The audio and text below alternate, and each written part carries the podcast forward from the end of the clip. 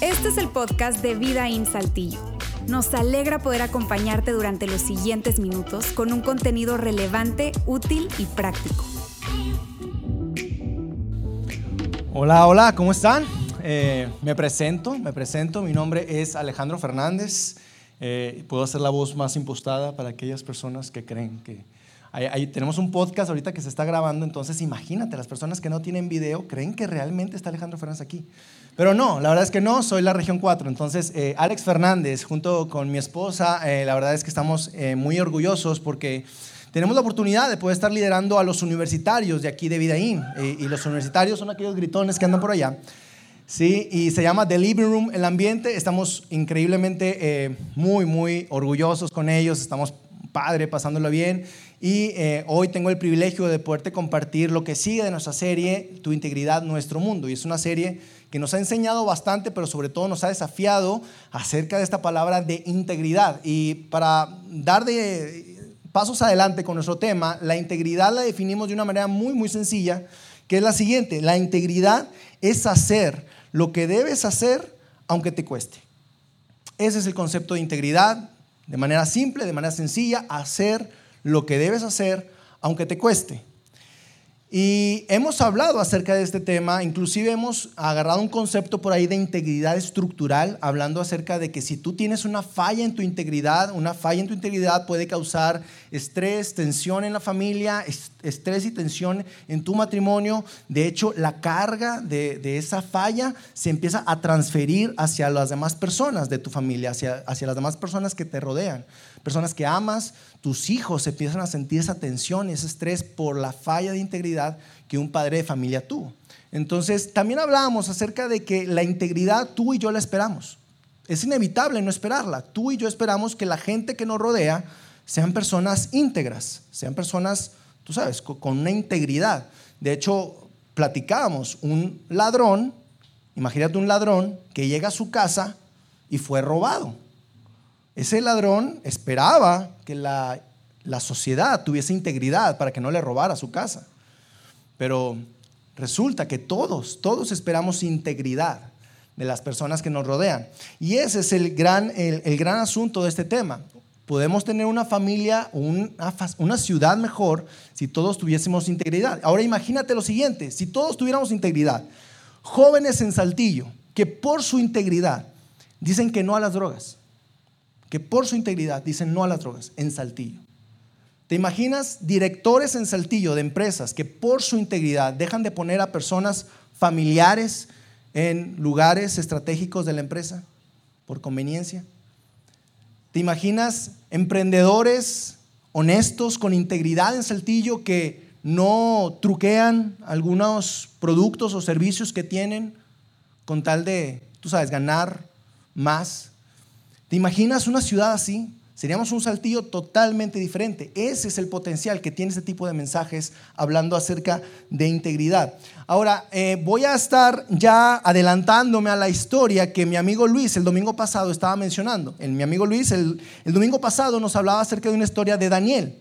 Daniel es conocido como un profeta del Antiguo Testamento y él tiene una historia extraordinaria y voy a irme un poquito acelerado en esa historia, como te comentaba, ya el domingo pasado la estuvimos viendo, pero es una historia bastante, bastante buena. Pero para darte contexto de esta historia, Daniel y sus amigos fueron de alguna manera capturados por un gobierno que estaba eh, eh, en opresión o estaba oprimiendo al pueblo de ellos y estaba capturando literalmente a los mejores hombres de aquella época, que en este caso era Daniel y sus amigos, los capturan o los llevan al reinado o al gobierno de Babilonia. El reinado de Babilonia era eh, instituido o tenía la cabeza del rey, era, era Nabucodonosor. Nabucodonosor era el rey de la actual Babilonia que estaba capturando a estos jóvenes, entre ellos Daniel.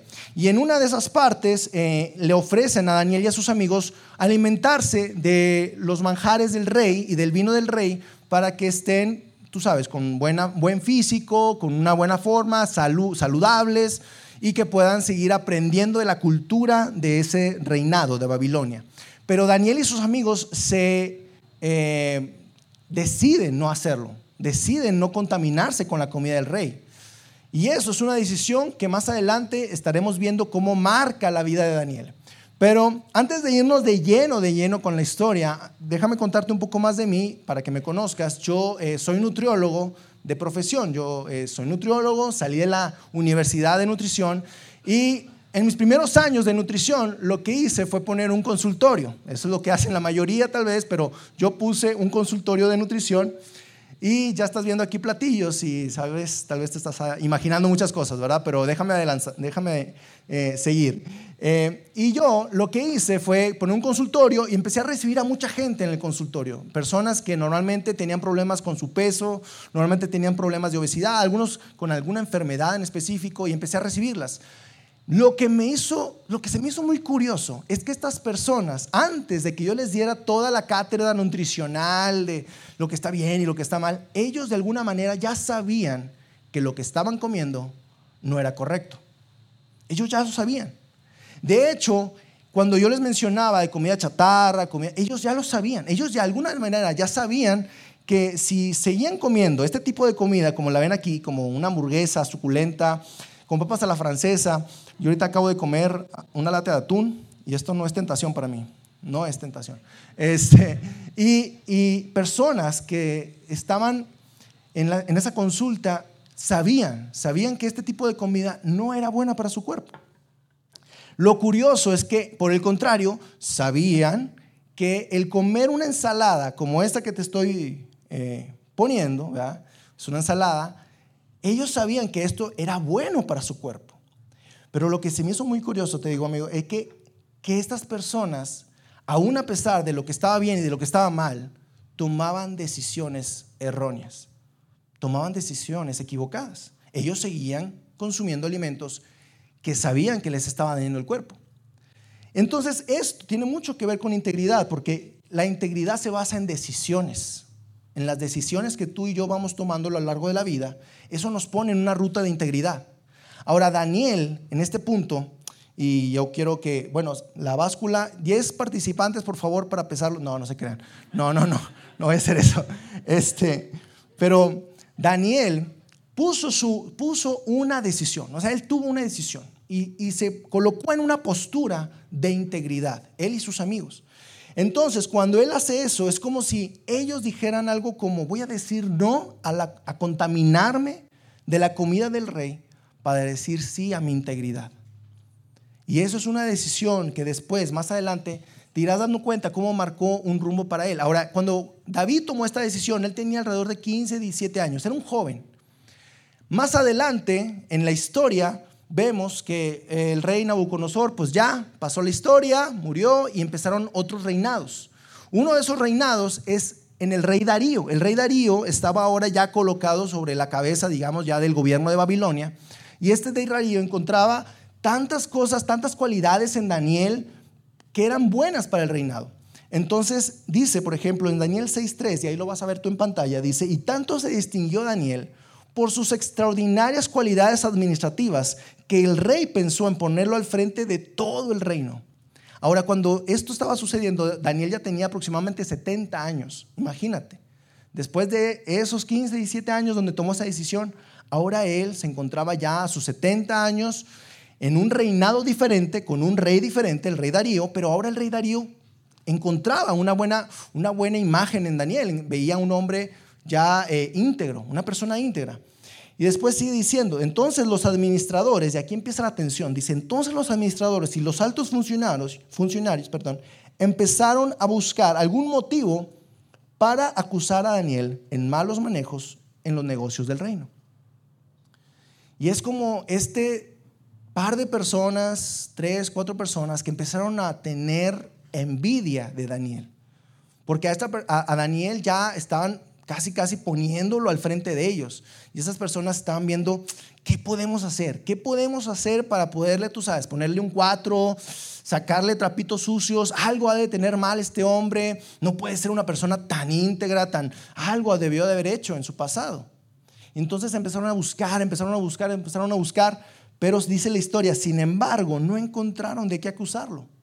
Porque lejos de ser un corrupto o negligente, Daniel era un hombre digno de confianza. Entonces, la historia ahí queda. Están estos hombres imaginando y viendo y pensando, ¿cómo le podemos hacer? ¿Cómo le haremos? ¿Cómo le haremos para que Daniel no sea nuestro jefe? ¿sí? Porque el, rey Darío ya lo estaba poniendo sobre ellos. ¿Cómo le haremos? ¿Cómo le hacemos? Entonces, uno de ellos tal vez dijo, por eso concluyeron, nunca encontraremos nada de qué acusar a Daniel, a no ser que esté relacionado con la ley de su Dios. Y ahí dijeron, híjole, por acá, porque yo conozco a Daniel y Daniel no solamente es una persona íntegra, sino Daniel tiene una relación extraña con su Dios. Daniel empieza a orar como tres veces al día, se arrodilla, empieza a orar. Daniel tiene algo, algo ahí con su Dios. Si le movemos por ahí, si no vamos por ese camino, vamos a, poder molestar a Daniel para que él ya no esté sobre nosotros. Entonces, ¿qué fue lo que hicieron estas personas? Pues se fueron con su majestad, ¿verdad? se fueron estas personas, fueron con el rey Darío y empezaron, oh, su majestad, rey Darío, ¿cómo está? Oiga, este, usted es grande, ¿verdad? Usted es grande, vaya que su reinado es increíble.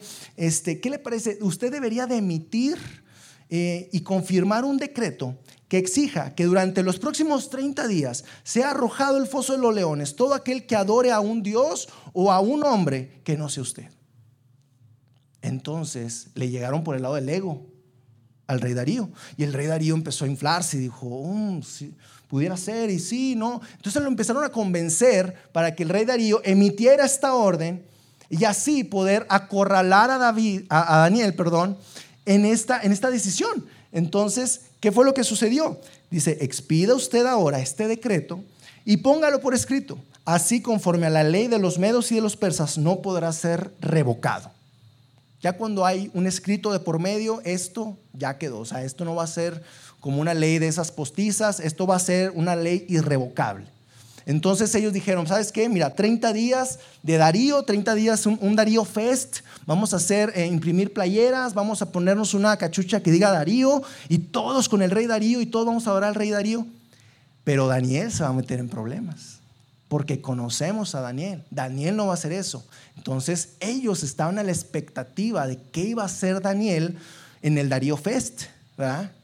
¿Sí? Y si fuese tal vez pasado conmigo, yo hubiese dicho algo como, bueno, pues este, aquí pongo en pausa mi fe, ¿verdad? Lo que tal vez hacemos y luego agarro el Darío Fest y luego otra vez continúo y me voy a la iglesia. Normalmente así puede pasar, en donde podemos poner en, pausa ciertas cosas. Y después dice, eh, el rey Darío expidió el decreto y lo puso por escrito. Cuando Daniel se enteró, fíjate, cuando Daniel se enteró de la publicación del decreto, se fue a su casa y subió a su dormitorio cuyas ventanas se abrían. Ahora aquí puse tres puntos suspensivos, tres puntos suspensivos porque quiero que te imagines qué estará pasando por la mente de Daniel.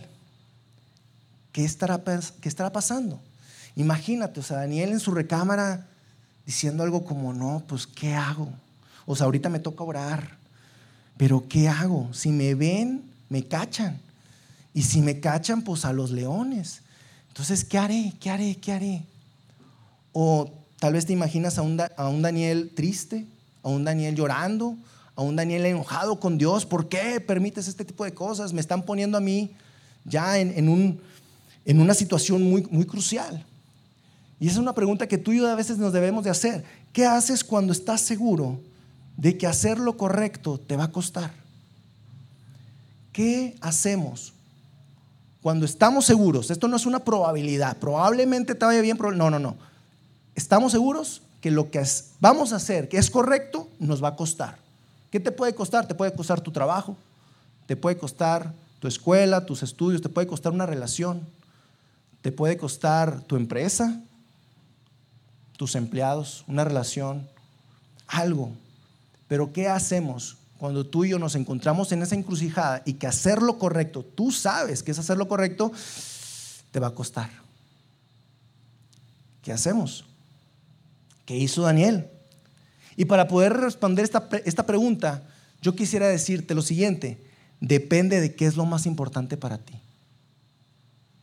Depende de qué es lo más importante para ti a través de esa pregunta vas a descubrir qué hacer.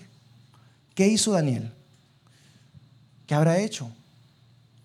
Porque aquí típicamente nosotros, humanamente, te soy sincero, nosotros a veces empezamos a decir sí a lo que debimos de haber dicho que no, porque ya nos estaba costando demasiado. Pero lo interesante es lo que hizo Daniel, ¿cierto? Sigamos con la historia. Dice, cuando Daniel se enteró de la publicación del decreto, se fue a su casa y subió a su dormitorio, cuyas ventanas se abrían en dirección a Jerusalén. Allí se arrodilló y se puso a orar y a alabar a Dios, pues tenía por costumbre orar tres veces al día. Wow. ¿Estás seguro? ¿En serio? O sea, bueno, arrodillarse ya es muy, muy, muy visual. Mira, mejor parado este, y, y, oras, pero en mente, ¿no? Con la mente. O sea, no, no, no, no mencionas nada. O sea, pero no. O sea, Daniel, una persona íntegra, dijo, ¿y por qué de cambiar? Voy a seguir haciendo lo mismo que yo siempre he dicho hacer.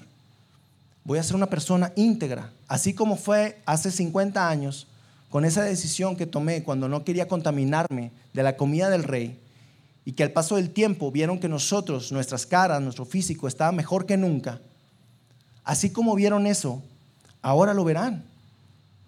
Y tomó una vez más una decisión que ahora estábamos seguros, no era una probabilidad, estábamos seguros que iba a costar la vida. ¿Cuánto duramos tú y yo con unos leones hambrientos? no sé, pero le iba a costar la vida, le iba a costar la vida. Y créeme que cuando nos ponemos a pensar en esa situación, tú y yo nos ponemos a pensar en quién determinará los resultados. Porque ahí el resultado está determinado por el rey, ¿cierto? Darío. Él emitió el, el decreto. Pero así pasó también con Nabucodonosor. Darío, Nabucodonosor también tenía el resultado, ¿no? De que se iban a ver mal, tú sabes, era de cabezas rodar ese hombre, entonces pues le iban a cortar la cabeza, pero no sucedió así. ¿Quién determina realmente los resultados? ¿Tu jefe? ¿Tus amigos? ¿Tu trabajo? ¿Quién determina los resultados cuando te pones en esa situación? ¿Las finanzas? ¿La bolsa?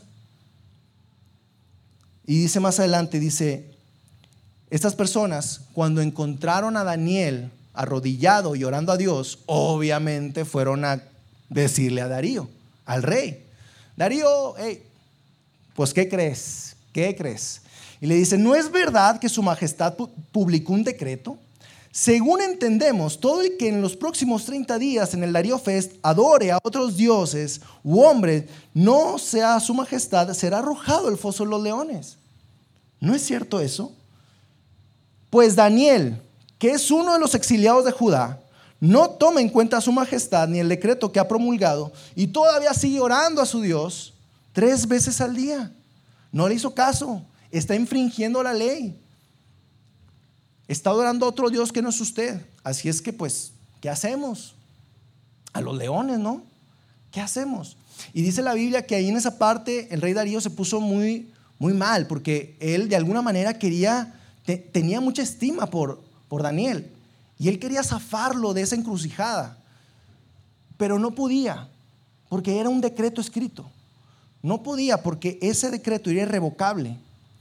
Entonces, pues sin más ni más, el rey Darío entonces dio la orden para que Daniel fuera arrojado al foso de los leones.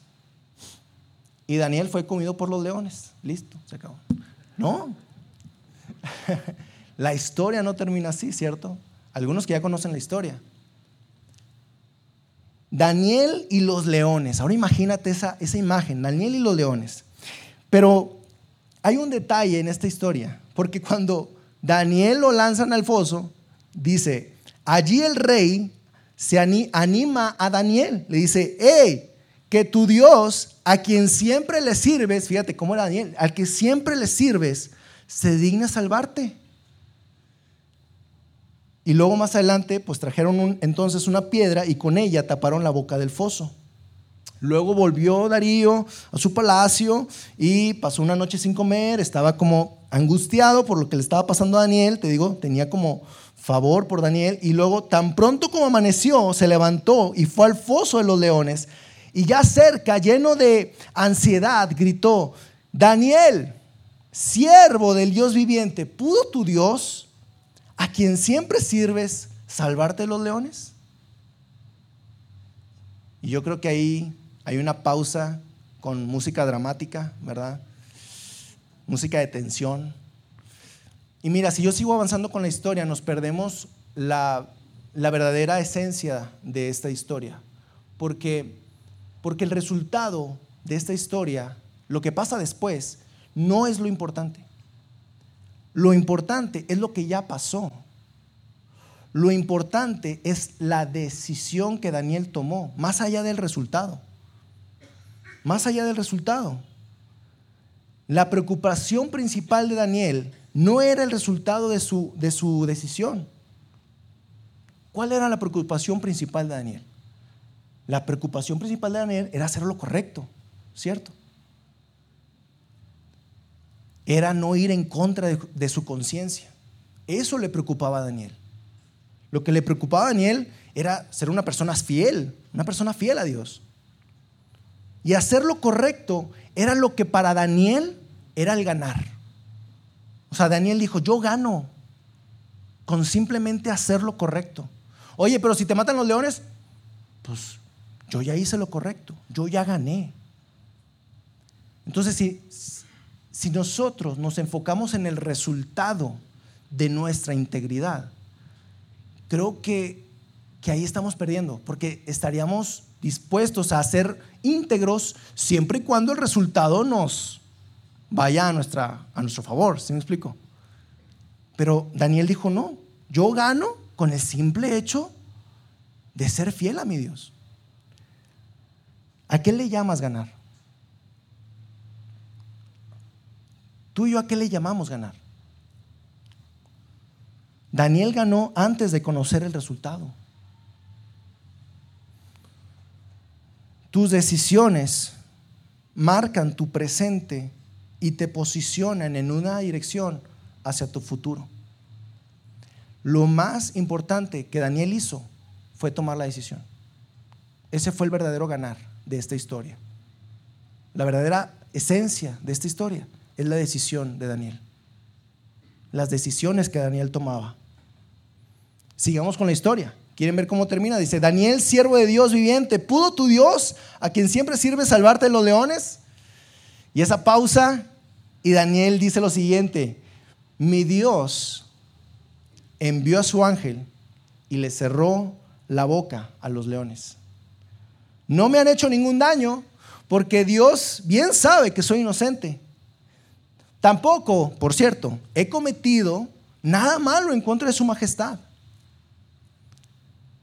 Daniel estaba vivo. Los leones no le hicieron nada. Dice, Dios mandó ángeles para que cerraran la boca de los leones.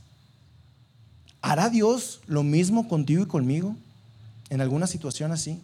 ¿Cerrará la boca de los leones cuando nos encontremos en una encrucijada tan fuerte como la que se encontró Daniel? ¿Tendremos ese favor que Daniel tuvo? ¿Ese resultado que Daniel obtuvo? Pero hay una pregunta más importante, amigos. ¿Acaso eso importa? El resultado importa. Porque si importara, amigos, si Daniel hubiera muerto por los leones, esta historia no perdería ningún criterio. O sea, seguiríamos teniendo la misma historia, con la misma esencia, donde Daniel, un hombre fiel, un hombre íntegro, tomó la decisión. Eso es lo importante. Tomó la decisión. Tomó la decisión. Porque amigos, si el resultado de una decisión te importa más que hacer la voluntad de tu Padre Celestial, no eres un seguidor, eres un usuario. Y yo sé que esto es fuerte, yo sé que esto puede causar tensión, pero amigos, por favor, lo hemos escuchado muchas veces, personas creando un Dios que te da favor, que te da, tú sabes, todo lo que estás pidiendo. Tú ora a Dios y eso se va a cumplir. Tú ora a Dios y eso va a suceder, sí o sí va a suceder. Como si fuera un Dios tragamonedas, como si fuera una máquina, como si fuera un, un casino. Yo doy, pero pues tú me das, ¿va? Yo te sirvo, pero pues también va para mí, ¿no? Mientras yo esté dándote a ti, tú me vas a dar a mí, y ese es el trato que tú y yo tenemos. En el momento en el que tú me dejes de dar, yo me cambio de religión. Yo me voy para otro Dios. En el momento en que tú me dejes de dar, en el momento en que no sanes a esa persona, porque yo te lo estoy pidiendo que sanes a esa persona, pero si no sanas a esa persona, yo te dejo. Si no restauras esa relación que yo tengo entre mi jefe y yo, yo te dejo.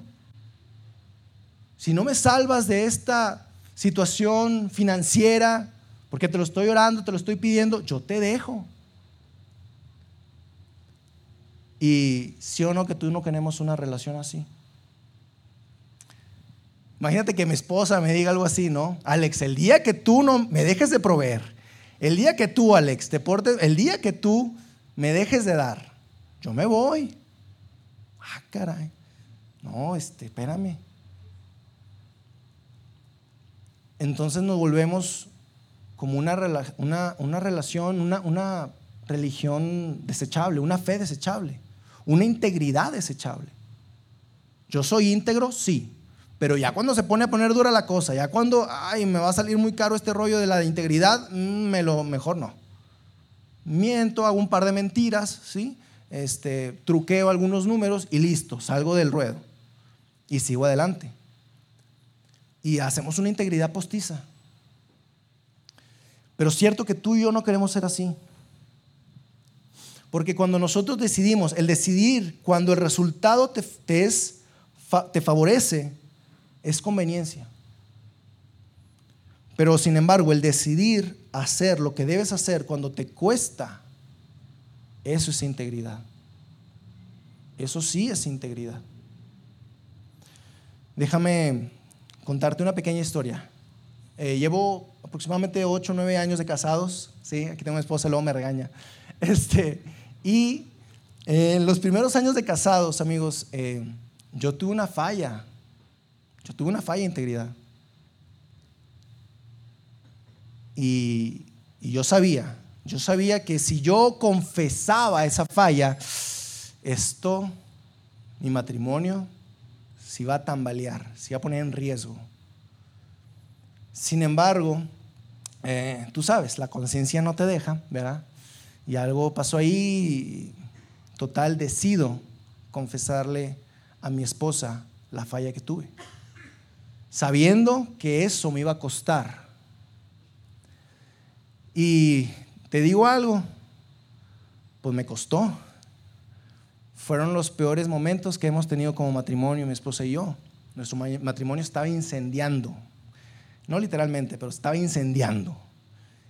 Y fue duro. Fueron los momentos más difíciles que hemos tenido como matrimonio. Y yo en un momento dije, Dios, a ver, espérate, ¿qué onda? O sea, dices de integridad, dices que, que saquemos la verdad a la luz, que digamos todo, y me pasa esto. O sea, mi matrimonio está a punto de irse por la borda, por ser íntegro. O sea, no, entiendo, no entiendo. El costo de la integridad es muy alto. Y en ese momento, les digo la verdad, o sea, no entendía, no entendía la finalidad de ser una persona íntegra cuando te cueste tanto perder lo que más amas. Pero te digo la verdad, después de semanas de estar en ese incendio matrimonial, nuestro matrimonio se transformó por completo. Dios lo transformó por completo empezamos a vivir otro matrimonio totalmente diferente. Y, y yo estoy seguro que si no hubiese sido por esa decisión, si yo me hubiese quedado callado, si hubiese dicho, bueno, no pasa nada, esto ya, ya pasó, este, nadie se enteró, no tiene por qué enterarse, si yo sigo caminando sobre esa dirección, yo no estaría aquí. Y no te pudieras contar esta historia, ¿cierto? No sería una historia digna de contar. Pero hoy te digo que fue gracias a eso que actualmente estamos viviendo un matrimonio muy, muy padre. Un matrimonio muy, muy padre, restaurado totalmente. Entonces yo sé que tal vez esta historia para ti dices, no, Alex, yo sé, o sea, pero eso, eso no me pasó a mí. Yo fui íntegro, dije la verdad y perdí mi trabajo. Yo fui una persona íntegra, Alex, y yo sí perdí mi matrimonio. Yo intenté ser una persona íntegra y me sacaron de la empresa. Y yo sé, amigos, yo sé, no hay garantías, de hecho. Déjame decirte eso, no hay garantías. Y si hay alguien que se para aquí y te dice, no, hombre, claro, hay garantías, tú haz lo correcto y siempre te va a salir todo bien. Amigos, la verdad es que no es cierto. No, no hay garantías. Pero ¿sabes qué es lo que vas a tener? Paz. Y eso no lo vas a conseguir en ningún lado. Paz, tranquilidad. Eso, amigos, no se vende en ningún lado. Eso no puedes conseguir. La paz no te la puede dar nadie más que tu integridad. Hay una frase que me encanta de, de una persona, un comunicador llamado Charles Stanley, dice lo siguiente, dice, mi responsabilidad es obedecer a Dios y dejarle todas las consecuencias a Él. Mi responsabilidad, mi línea, hasta donde yo llego, es obedecerlo a Él. Listo. Las responsabilidades, lo que pueda suceder después, las consecuencias, eso se lo dejamos a Dios. Y es, yo sé que llegar a ese nivel es, es rudo, es, es difícil, no es fácil. Pero, porque a mí me pasó, mira, cuando yo empecé con todo esto de la fe y, Dios, y cuando yo empecé todo esto, yo dije, a ver, espérame, espérame, a ver, pero yo no obedezco a alguien al que no confío. Yo no, yo no obedezco a alguien si no confío en él. Es más, yo no confío en Él si no lo sigo. Yo sigo a alguien que confío. Y yo no sigo a alguien en, aquel que no creo. Y esa fue para mí como una línea de pensamiento que yo decía, es que, híjole, es difícil, es difícil, es difícil. Y yo sé, yo sé que es difícil.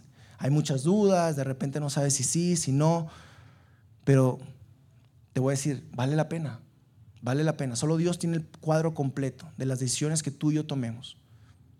Y esas decisiones siempre deben de marcar hacia la integridad. Por eso te animo, y este es, eh, ya estoy terminando, esto es para ustedes, les animo de verdad a seguir esta línea, creer, seguir y confiar. Deposita toda tu confianza en Él. Cree, sigue y confía. Y deja a Dios los resultados. Deja a Él los resultados. Que Él se encargue. ¿Quieres ser una persona íntegra? Te animo a que des un siguiente paso. Comienza a dar un siguiente paso. ¿Qué significa eso? Bueno, si tú ya crees, hay muchos creyentes, hay mucha gente que cree en Dios, pero no sigue. Hay mucha gente que cree en Jesús, pero no lo sigue. Yo te invito a que si tú ya crees, que es el siguiente paso de seguirlo. Seguirlo a Él. Lo que Él enseñó, sus estatutos, sus mandamientos, seguirlo, seguirlo, seguirlo. Si tú ya lo sigues, confía plenamente. Deja toda tu confianza en Él. Ahora, yo entiendo que aquí tal vez hay personas que dicen, no, yo, yo, Alex, yo ni siquiera creo. Yo ni siquiera creo, Alex. O sea, yo estoy aquí de invitado, es más, o sea, Vine porque me invitaron unos tacos y luego me trajeron aquí con mentiras, no sé. Pero, pero yo ni siquiera creo. ¿Cómo le hago? Y te entiendo, que yo no creía. Pero mira, aquí en esta iglesia te puedo asegurar que tenemos respuestas para eso. Tienes muchas dudas tal vez. Y yo te animo a que des ese salto de fe y te animes, te des una oportunidad, date una oportunidad y puedas ir aquí al área de conexión. Ellos tienen aquí ambientes, lugares en donde te pueden explicar todo, con manzanitas, con peritas, y de alguna manera puedes empezar una relación con tu Padre Celestial. Es eso. A eso tenemos que hagas. Da el siguiente paso. ¿Les parece si oramos? Señor, te damos gracias, Padre. Gracias. Eh, este mensaje, Dios, este mensaje de Daniel, wow, eh, la integridad que él tenía, la, toma de decisiones que él tenía, Señor. Es un ejemplo, de verdad, es un ejemplo para todos nosotros, para los jóvenes, para los adultos, es un ejemplo de integridad. Señor, ayúdanos a tener esa integridad, ese nivel de integridad, en donde tomamos la decisión obedeciéndote a ti, sin importar los resultados, en donde tomamos una decisión valiente de tener una integridad, sin importar el resultado, haciéndonos responsables de lo que hicimos y dejando toda nuestra confianza en ti, Señor, creyendo que tú nos vas a ayudar con todo eso. Señor, te pido por cada persona que está aquí reunida, que tiene dudas en la fe y que hoy puede aclararlas. Te invito a que seas valiente y que te acerques a aclarar esas dudas. Y si hay personas aquí que ya creen, pero no son seguidores de Jesús, te invito a que lo hagas. Sigue a Jesús. Señor, que cada corazón aquí pueda seguirte a ti y pueda depositar toda tu confianza, toda su confianza en ti, Señor. En el nombre de Jesús. Amén. Amigos, muchas gracias. Que tengan un excelente fin de semana. Hasta luego. Gracias. Chao.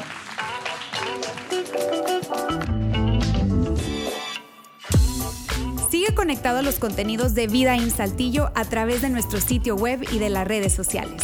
Muy pronto estaremos de vuelta con un nuevo episodio.